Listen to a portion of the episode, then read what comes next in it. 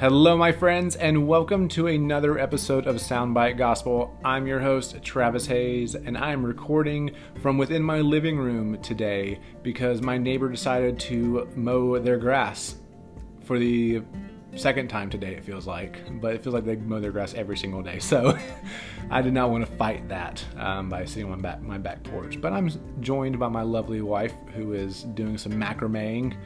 Um, she's got a nice little macrame business going on.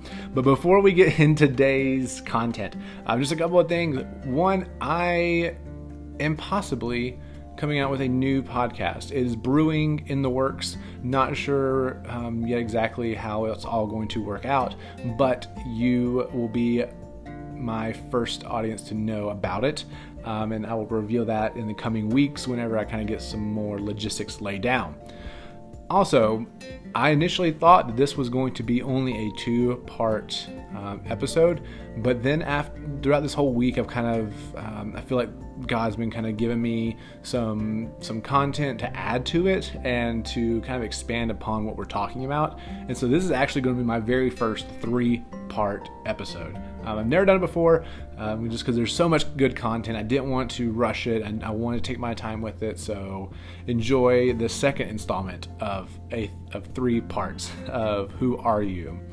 Um, and so last week we talked about how God created the earth as his temple. And in the ancient Near Eastern culture, when gods had temples, there would be images of them within the center of that temple.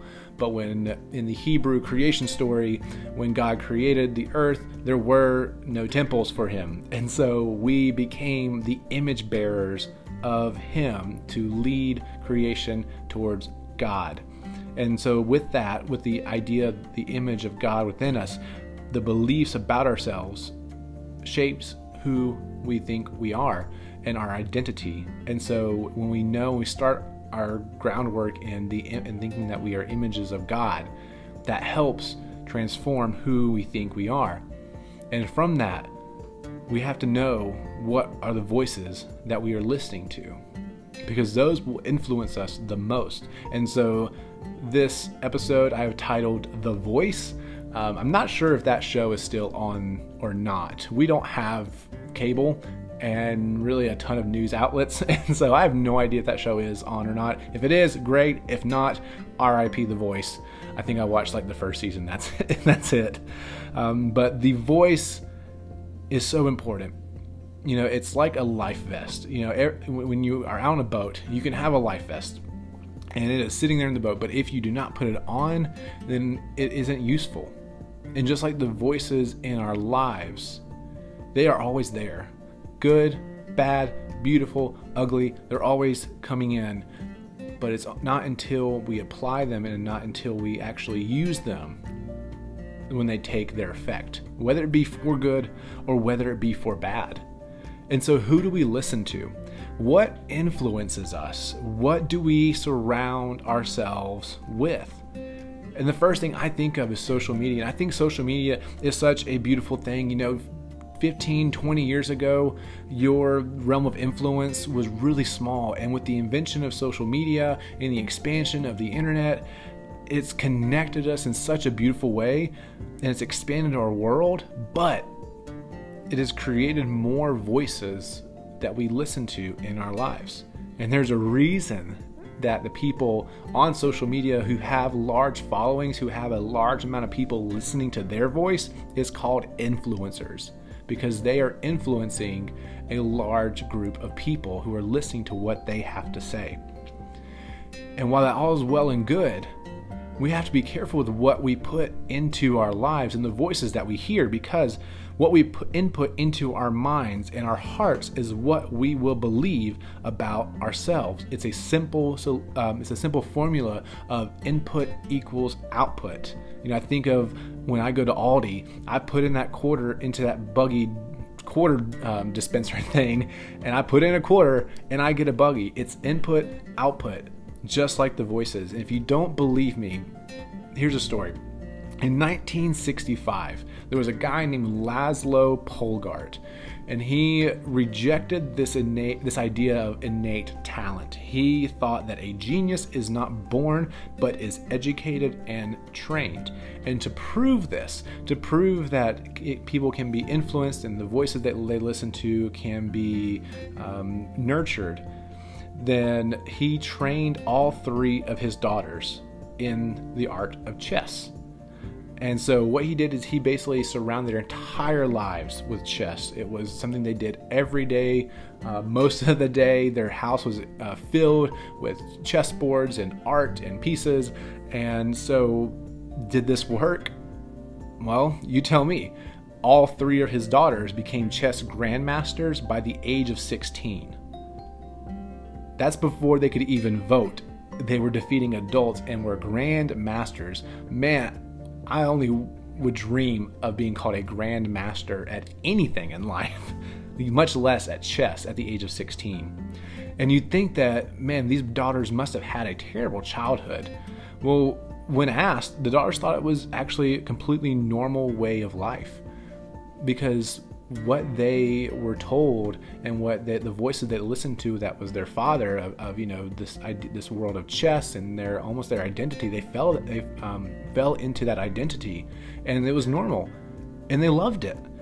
And so the voice that they heard all their life became influential and monumental to their identity. And the voice that we listen to in our lives will eventually affect how we think about ourselves and eventually become our identity. We're constantly surrounded by voices. Most of the time, those voices come from our tribe. You know, they come from people like us, they come from our family and our friends, and that's understandable because we are tribal creatures. We listen to the voices around us for approval and satisfaction. You know, we, we hear the voices of disappointment from our parents. We listen to the reviews by our bosses. And even when we don't know it, we are taking in information as voices spoken into our lives. Even when we don't realize it, we are comparing and to our friends and our colleagues, you know, are we keeping up with the Joneses? Are we doing better than they are? Or are we doing worse? we see social media influence, influencers and we compare our lives to them and we we see that oh well they've got all their things in order and we see their highlights and we see that they are you know their families all together and maybe they're and they're fit and they you know their house is clean and they seem to always have the best uh, meals prepped out and we see that and that affects us and maybe it's even accepting the culture created norms driven by marketing brands telling you that you're not good enough, that you're not skinny enough, that you're not beautiful enough, that you're not smart enough or accomplished enough. These are all things that hit at our security. And last week, that's what we, we talked about. We talked about how our, our identity is basically just security and who we are. And all these things chip away at that security. We are bombarded with thousands of voices every day searching for security. Which one do we choose to listen to? You see, in ancient Hebrew culture, there was this thing called kazaza. And it sounds like a really cool word, it was actually a very terrible thing. Um, it was this cut-off ceremony, essentially, that if someone in the family went off and married a non-Jewish person or they sold land to a non-Jewish person, they would bring that individual into the middle of the community, break a pot of grain in front of them at their feet, and essentially be symbolized of their relationship with that community being broken and cut off, and they would cease to be a part of that community. And when you think of this idea of kazaza, as we read Luke 15, think of that resonating in the background. This is the parable of the prodigal son that Jesus teaches. Um, I actually like to call it the parable of the forgiving father. I feel like that almost sets the stage a little bit better and better articulates what the parable is about.